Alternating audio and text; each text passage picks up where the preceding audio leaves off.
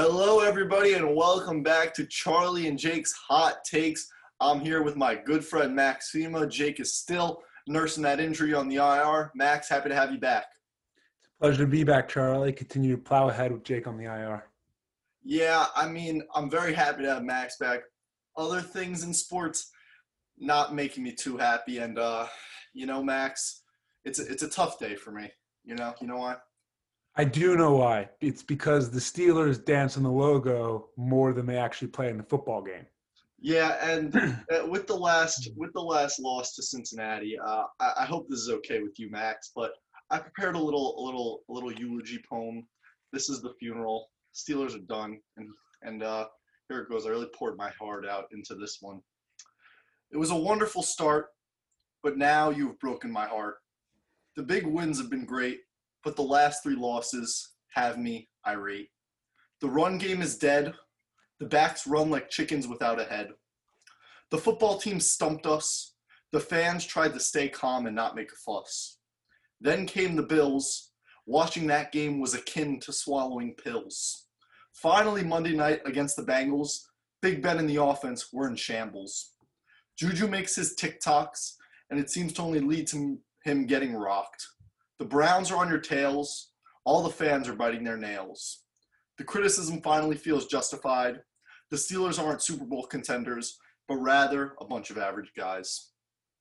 That was hard. That was really hard to write. It was a little bit free on the free verse for me, Charlie, but it was a good attempt. You know, first, uh, uh, just to talk about a little bit, the uh, Steelers trying to improve at least. Tomlin seems to have uh, talked to Juju, and Juju said, for the betterment of the team, I'm done with the logo dancing. I mean, I think that was a factor. I honestly just think this team isn't very good. Ben's showing yeah. showing his age a little bit. Five touchdowns, four picks during the losing streak. Defense, a lot of injuries, and the offense is starting to show some crack, showing a lot of cracks outside of Ben. There's no run game. The receivers are just not producing like they were at the beginning of the season. And you know, for Pittsburgh, going 11 and 0 during a pandemic where any week a positive test can mess everything up is a accomplishment in itself. But I just think the idea that they are Super Bowl contenders and a real threat to Kansas City or even Buffalo in the AFC is just not an accurate uh, judgment of that team. I agree with you there, Charlie. But moving on from you know old teams who used to be good and going down now, I'd like to start talking about people with potential, young players who can who are coming into their own. And at the top of this list, I'd like to bring up Jalen Hurts. Okay. I don't know if you caught that Eagle Cardinals game, but my man can play, Charlie. Yeah, I, you know, we were going to talk about this last week. I remember. And we are like, you know, let's give it a week. Let's see who he plays against the Cardinals. Maybe it was just a one one game kind of aberration, if you will. And then he comes out and he was awesome this week. He was better this week against the Cardinals than he was the Saints. And it's just he's got that dual threat. And it's it's so crazy how five years ago we would come in and we would do the same show and we talk about how had being a runner is kind of a barrier to entry in terms of being a good quarterback. And now if you can't run and take those extra yards it's it's pretty much game over for you because you just can't that you need that asset you need that part you need to be able to do be able to create yards create gains on with your legs and Hurts has he's just such a good dual threat he can throw the ball definitely like when you're comparing, you know, running quarterbacks, the you're usually comparing it to Lamar Jackson. You know, he is the prime example in our league. and, you know, Jalen Hurts is still a young, inexperienced guy. So there were times in this Cardinals game where he tried to tuck it and run, or he made bad decisions about when to run, led to sacks and the pocket collapsing. But for the most part, you know, unlike Lamar Jackson, he picked his spots great, which of course Lamar does, but he knew when to sit back in that pocket and just throw dots. And that's something that you don't see as much with Lamar Jackson. You know, he's more ready to tuck it away and run, but Jalen Hurts really showed that he can sling the ball. Yeah, that's the thing. I mean, he threw 44 passes uh, against the Cardinals, 338 yards and three touchdowns, no picks. That's a that's an impressive stat line. I mean, that's like a you see that stat line, and you don't know who it is, I don't think the first person you're guessing having that one is Jalen Hurts. He really was just doing everything, a lot of things right. Another thing that really stands out to me: one turnover in two games. That's big. That's a thing that a lot of young quarterbacks struggle with. And if he's moving the ball well, which he was, I mean, they, they put up 26 in that game, very very solid. The Cardinals defense is very underrated in my opinion. Uh, and then he also adds that running threat, like we were talking about. He is a guy who I think all of a sudden, I wasn't sure about him coming into the draft. I do have that on a couple of older episodes from draft season. If, you got, if uh, fans want to take a, back, a look back at that to uh, make a poke a little fun at me, but I, he's so far so good. Not to mention at the end of this game when the Eagles were trying to claw back, the man was given I think less than a minute to drive down the field, and you know, given he did not score this touchdown, but he got it to he drove the field. He faced I think a couple third and fourth downs where he was pressured and in you know very intense moments, and he kept his cool, didn't do anything irrational, drove the ball down the field, and you know if this was a field goal game, he would have gotten the field goal, but it was not. And he took his good shots at the end zone, and he looked very composed in his two minute drill. Yeah, and I just think now, now you know. Like now, you're just if Hurts came out and struggled, okay, you're probably gonna maybe go back and see what Wentz can give you for the rest of the season. But now you're in a situation if you're Philadelphia, there you have no reason to put Carson Wentz back in the game. Not only is Jalen Hurts playing well, Jalen Hurts is winning you games. He won you the game against New Orleans, and he was very close to doing it against uh, Arizona. That's two very solid teams. And now it's just the Schefter came out saying that there's a that there were rumblings around the Eagles uh, that Carson had no interest in being a backup. So I think with the way that Jalen Hurts is playing and the way that Carson Wentz struggled, this is kind of coming to an ugly divorce for the Eagles and Carson Wentz. Definitely, which I hate to say because I myself am a huge Carson Wentz fan. I believe in all things Carson Wentz, but he didn't bring it this season. He didn't bring it. Eagles put in someone that has, and uh, yeah, he doesn't deserve that starting spot. Yeah, and I mean, just to go into the details a little bit, Wentz got that summer 2019, he got that four year, $128 million extension. So he is on the hook for a lot of money. So they're going to have to figure out a trade, see if somebody's able to take him. They might have to end up releasing him and just taking some dead dead cap. It's going to be a situation where the team is going to have to work with Wentz to figure out the best situation for both both parties and you know that's all good and well except we know that sometimes it doesn't exactly end up being pretty in that situation. Definitely. Talking about large contracts, let's go over to the Tampa Bay Buccaneers and Tom Brady, who managed another comeback, another Tom Brady engineered comeback versus the Falcons. wasn't exactly 28 to 3, but the Falcons continue to show the season that they just cannot hold leads as Tampa Bay comes back and beats them 31 to 7. Do you have any thoughts on that, Charlie? Um yeah, so I think that it's crazy to me one that uh first of all, the Falcons I mean, I don't have an exact number, but how many games should the Falcons have won? How many were there? Five, just and about. They they could they could they're they could be they could be in it. They really could, and it's they, they could be uh, they could be uh, above five, well above five hundred football team. If they could if they could close out games, I mean, it's just tough for Atlanta. You know, ever since that uh, Super Bowl loss, it's kind of set that set the tone for what has been uh, just a team, a lot of teams with talent since that 2016, 2017 Super Bowl run, but no playoffs, no results. And for Atlanta, it's almost like Matt Ryan's getting up there in age. You tried Todd Gurley. That's kind of, although he looked good in the at the beginning of the season, that's just kind of blown up a little bit. He's only had one carry last game. Yeah, he's been kind of taken out of the offense. Julio's getting up there in age. So you really don't know what the next step is.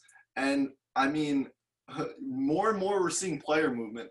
And I think that if Atlanta fi- Atlanta could finally decide this offseason, th- this just isn't working. We obviously don't have the pieces to make another Super Bowl run with this core. Let's blow it up and start from the bottom.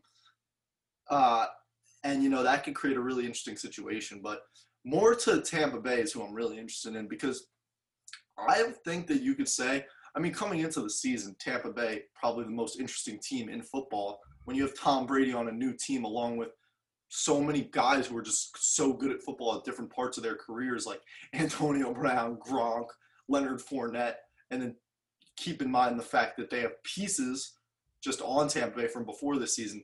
Just an interesting team, and it's been a very, very up and down season for them. So, what do you, what do you think about Tampa Bay and their season so far? Uh, well, there's a lot coming into the season, you know, around Tom Brady saying, you know, whether he was a system quarterback, whether his success was all towards, um, you know, Belichick. And I think that this season he's kind of put those to rest. He's not having his team's not having the greatest of season, but he's definitely putting up numbers. And in this past game, he looked surgical. He put up three, 390 yards.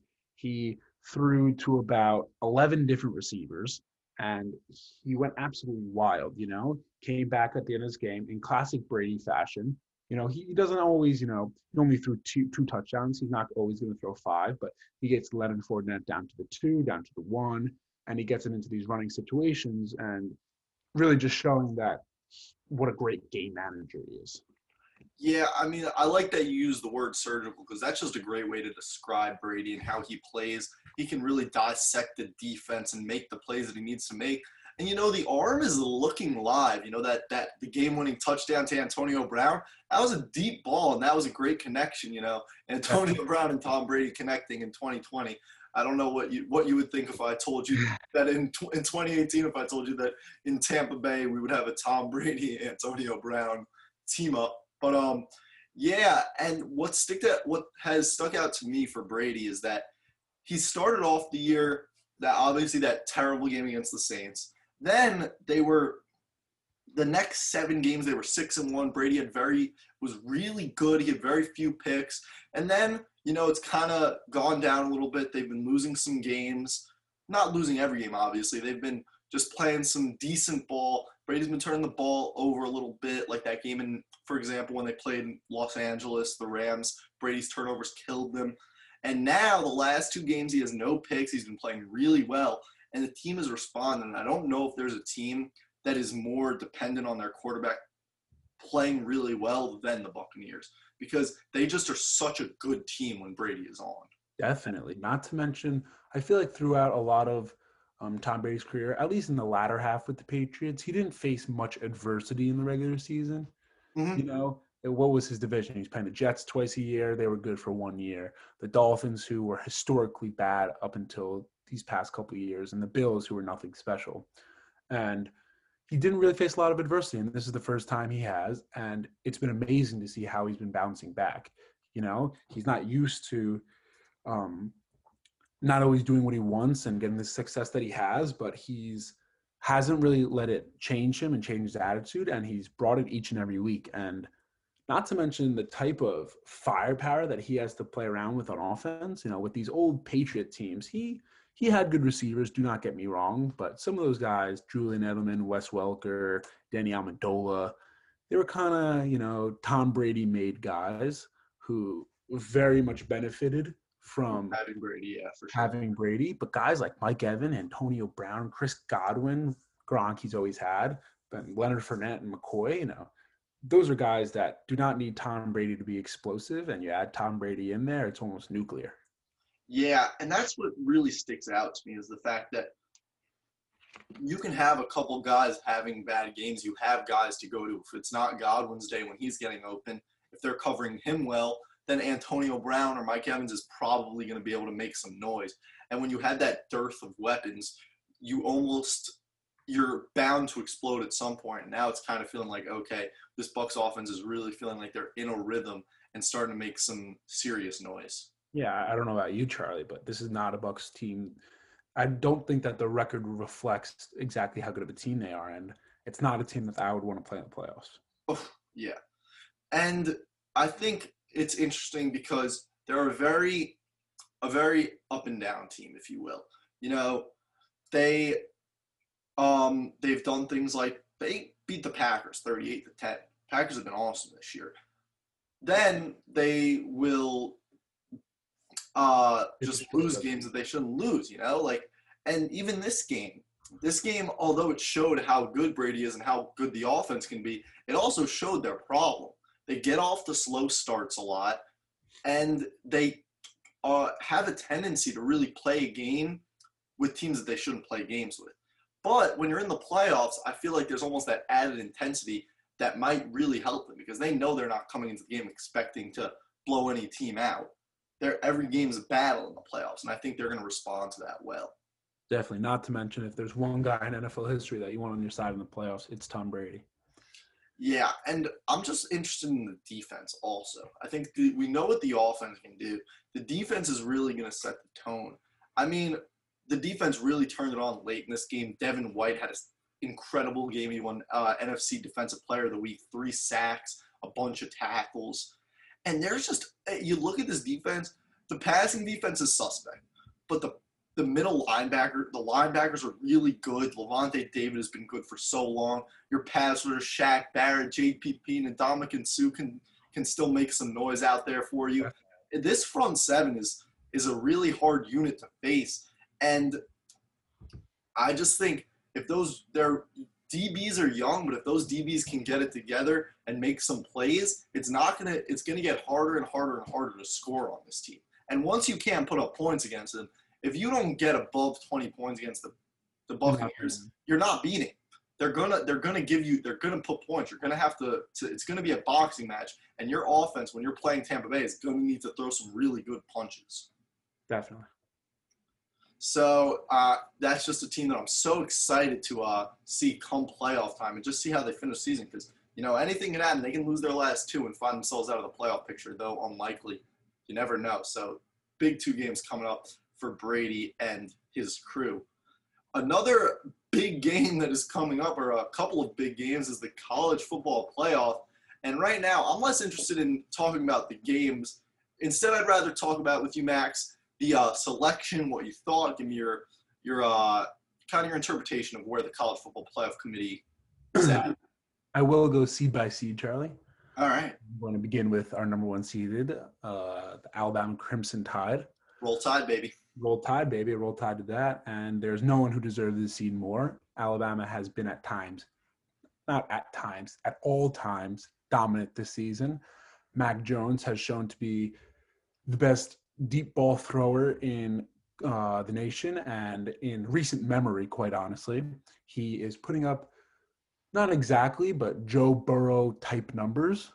Um, not to mention that his world class receiver is most likely going to win Heisman and DeVonta Smith.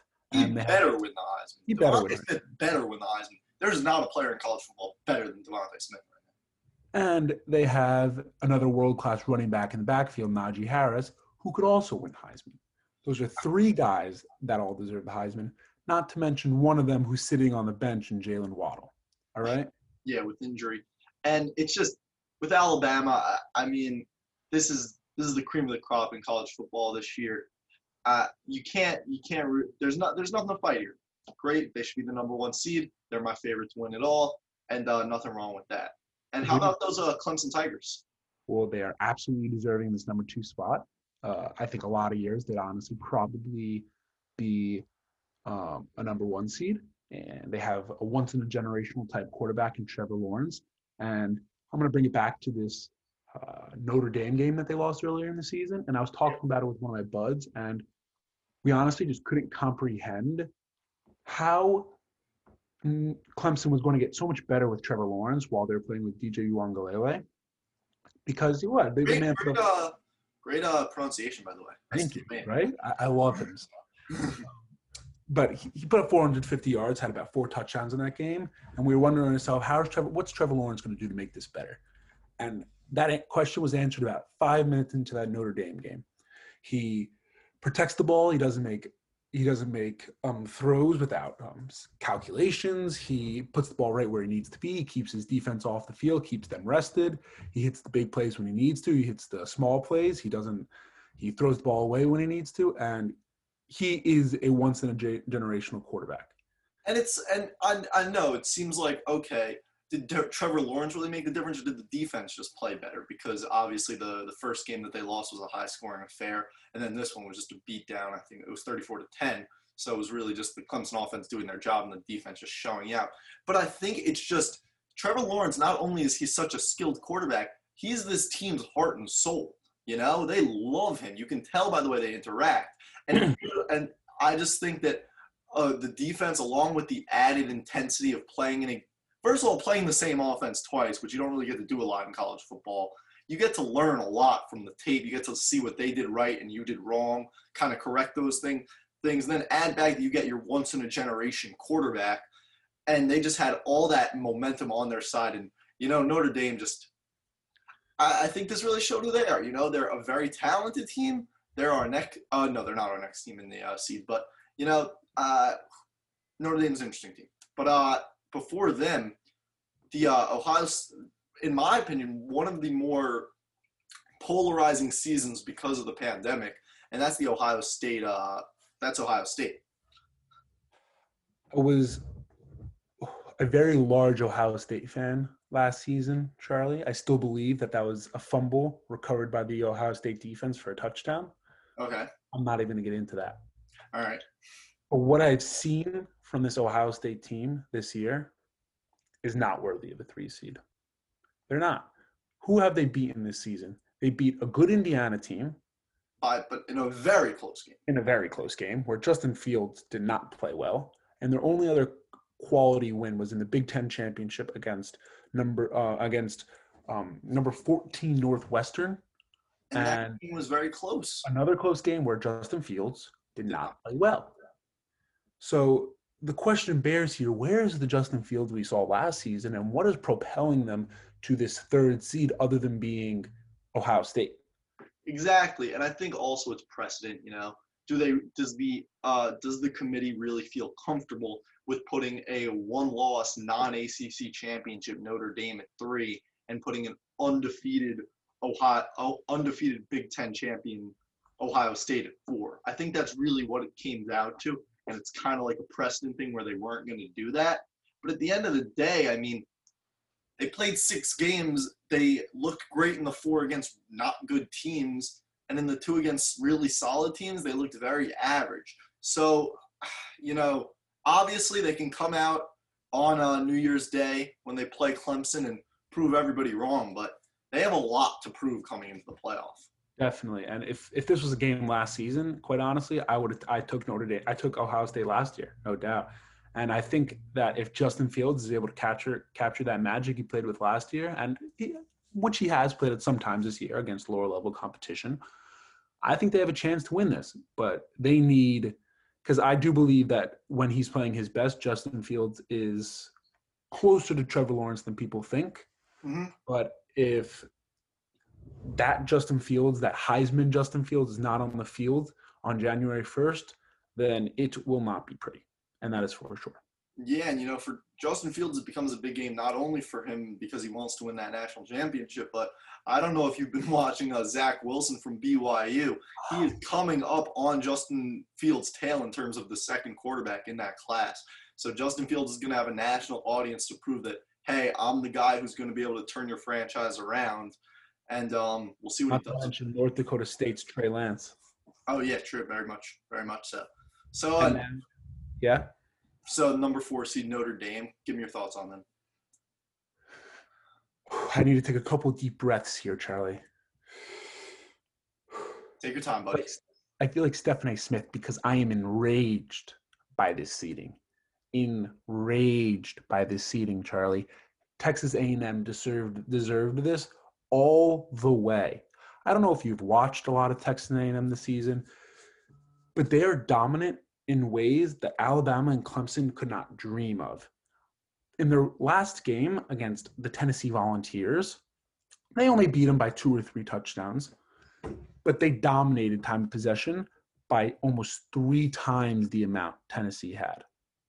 They are efficient running the ball with Isaiah Spiller, who is a great running back in this nation, and Kellen Mond, who can get it done through the air and on the ground.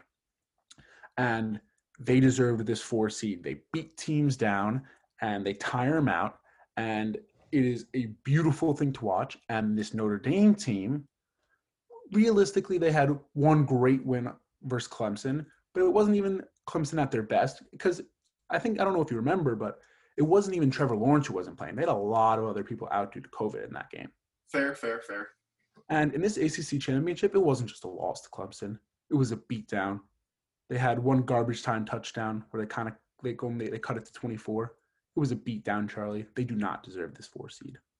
Uh, uh, I have trouble because at the end of the day, the committees. I see where the committee's coming from in terms of they've immense respect for Dabo and Clemson, but you have to look at Texas A&M and think, okay, what? Uh, you probably saw the Jimbo Fisher interview after the Tennessee game. He says, if no one-loss SEC team has ever has ever not made the playoff. If we can't be in this league and play to that and play to that level and not make the play and make the playoff, if we can't do that, there's an issue. And in a way, I think he's right. But I also think this year everything's kind, everything's out the door. You know, we're playing during a once in a once in a lifetime global pandemic. Everything's messed up.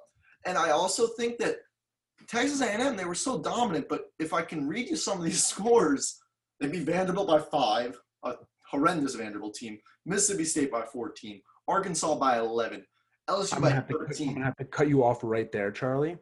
This was a very large thing while watching this Tennessee Volunteers game, the most recent game. They talked about because this is exactly what they wanted the committee to avoid. When you watch Alabama and Clemson, they have a lot of big plays, resulting in a lot of high scoring games and a lot of big blowouts. But a game like that Tennessee game or that LSU game or that Auburn game, that's a blowout in Texas A&M's definition of a blowout. Because if you go into those games and you look at time of possession, Texas A&M is almost double the time of possession because they might not bomb it down the field and score all those points, but they'll take a whole quarter and punch in a two-yard rushing touchdown and No, yeah. demoralize your defense.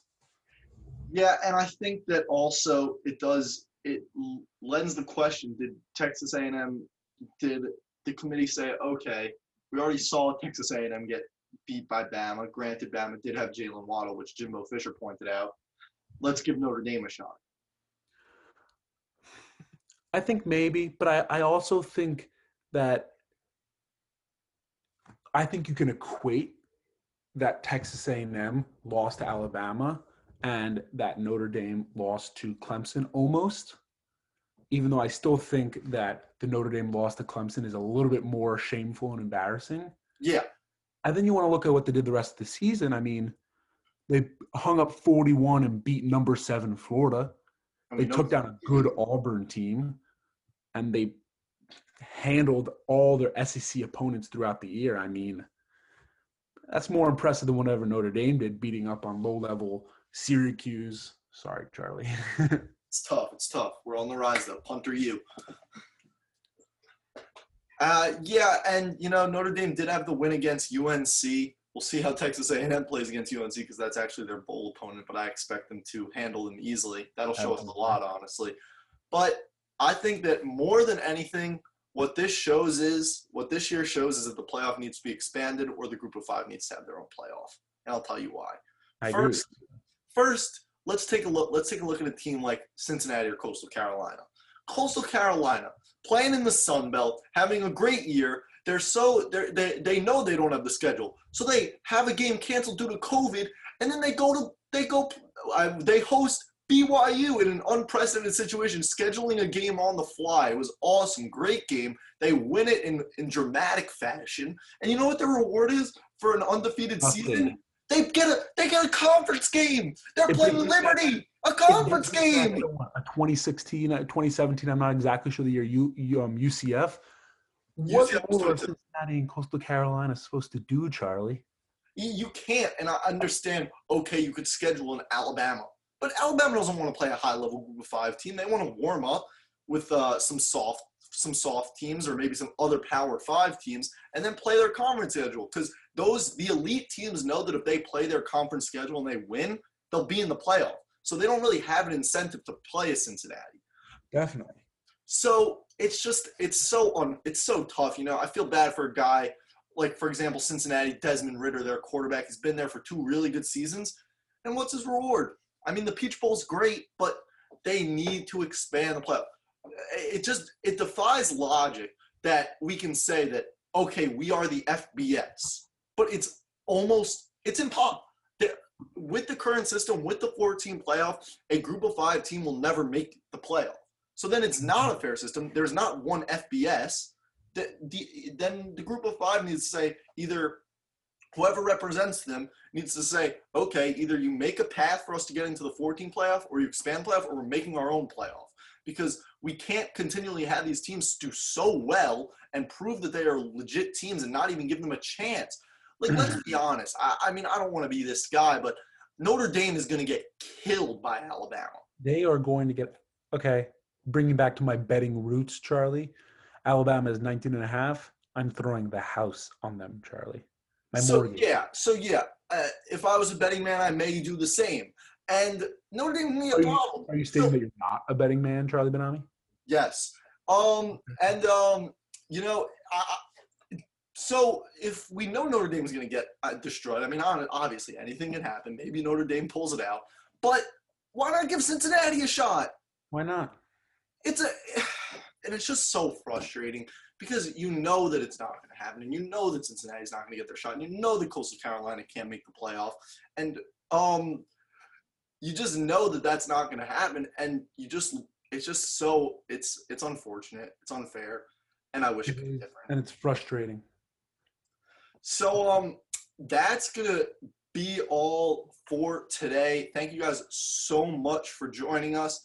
Um, have a happy holiday we are really happy to keep bringing you these episodes and uh, keep watching. Have a have a good one. Enjoy.